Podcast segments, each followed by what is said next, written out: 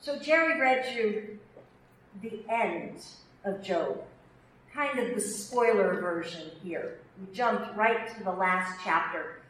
But I wanted to tell you about Job because Job certainly has a place in our um, everyday life. You know, we will say things like, oh, so and so has the patience of Job.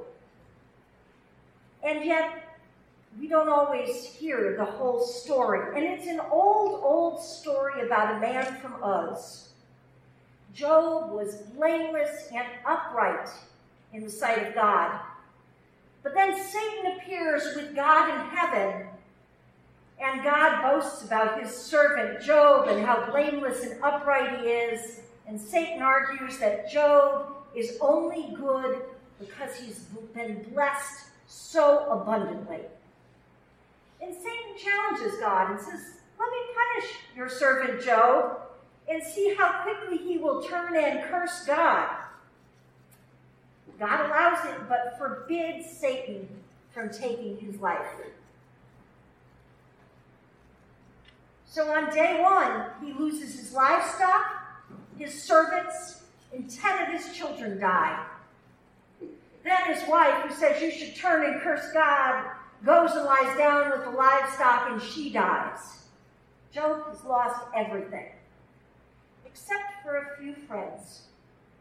Eliphaz, his friend, shows up and he believes that Job's agony must be due to sin.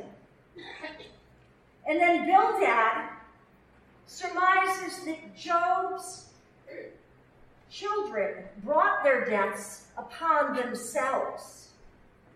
And then Zophar implies that Job probably deserves even greater punishment than he received. Job calls his friends worthless and says that they whitewash their advice with lies. And then Job ponders his relationship to God. He wonders why does God judge people by their actions? If God could just as easily forgive. Yet God's ways are beyond human understanding. Job confesses he can't even understand himself. How could he understand God? Job's friends are offended that he scorns their wisdom. And then Elihu, a younger friend, shows up, and he believes that Job has spent too much energy vindicating himself rather than vindicating God. Then comes the whirlwind. And God speaks out of the whirlwind and God shows Job how little he actually knows about creation. How little Job understands how much power God alone has.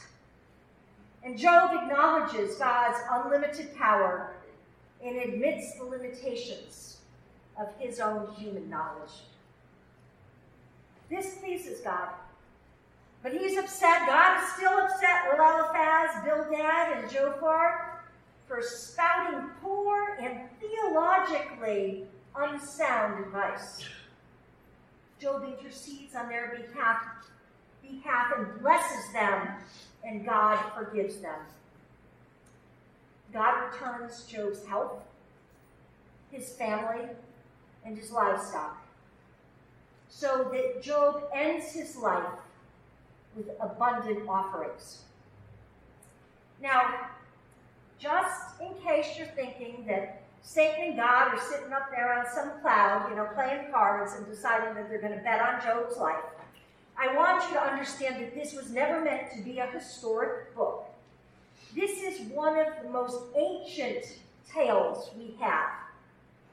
And it may have been written in the Second Temple era, written down then after the Babylonian exile. So we're talking about 500 years before Christ.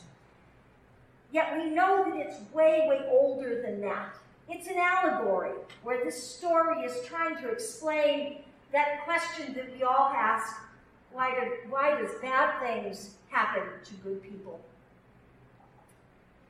Ezekiel mentions Job and Noah and Daniel Um, and so these are ancient, ancient stories of renown.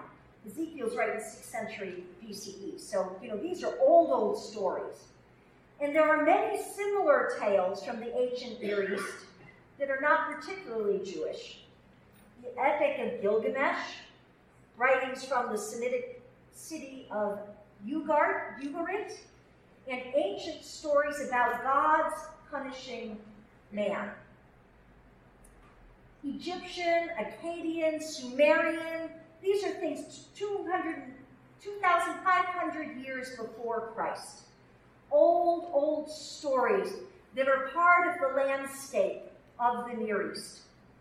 And so this is written down to help us struggle with that question about why does God allow bad things to happen to good people?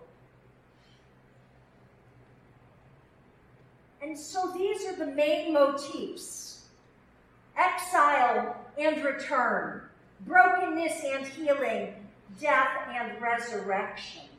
These are the motifs of our faith, of the Jewish faith, of the Christian faith, where the resurrection of Christ really lifts up for us that concept of new life that can spring from death. So when Jesus heals the blind man, he shows us that God is a God of restoration. That God walks with us through the valley of the shadow of death. And we learn that complaining doesn't help. But when we bless God even in the midst of our struggles, when we seek out God even on our hardest days, if we can set our complaints aside and seek that which is good and right, then our faith will make us whole. Unfortunately, we do not have the power to just bless each other and have miraculous healing happen in the moment, although I don't discount it has happened more times than we understand. But when we go through a life by blessing, blessing God and blessing each other, then we're able to be restored to right relationships with God, within ourselves, and with each other. And that's where wholeness comes from. So we have a God who will make us whole, even when bad things happen. And if we stay strong in that blessing, we will be blessed. If we stay strong in our faith with each other, we will bless each other. And God will restore us and make us whole. May it be so. In the mighty name of Jesus.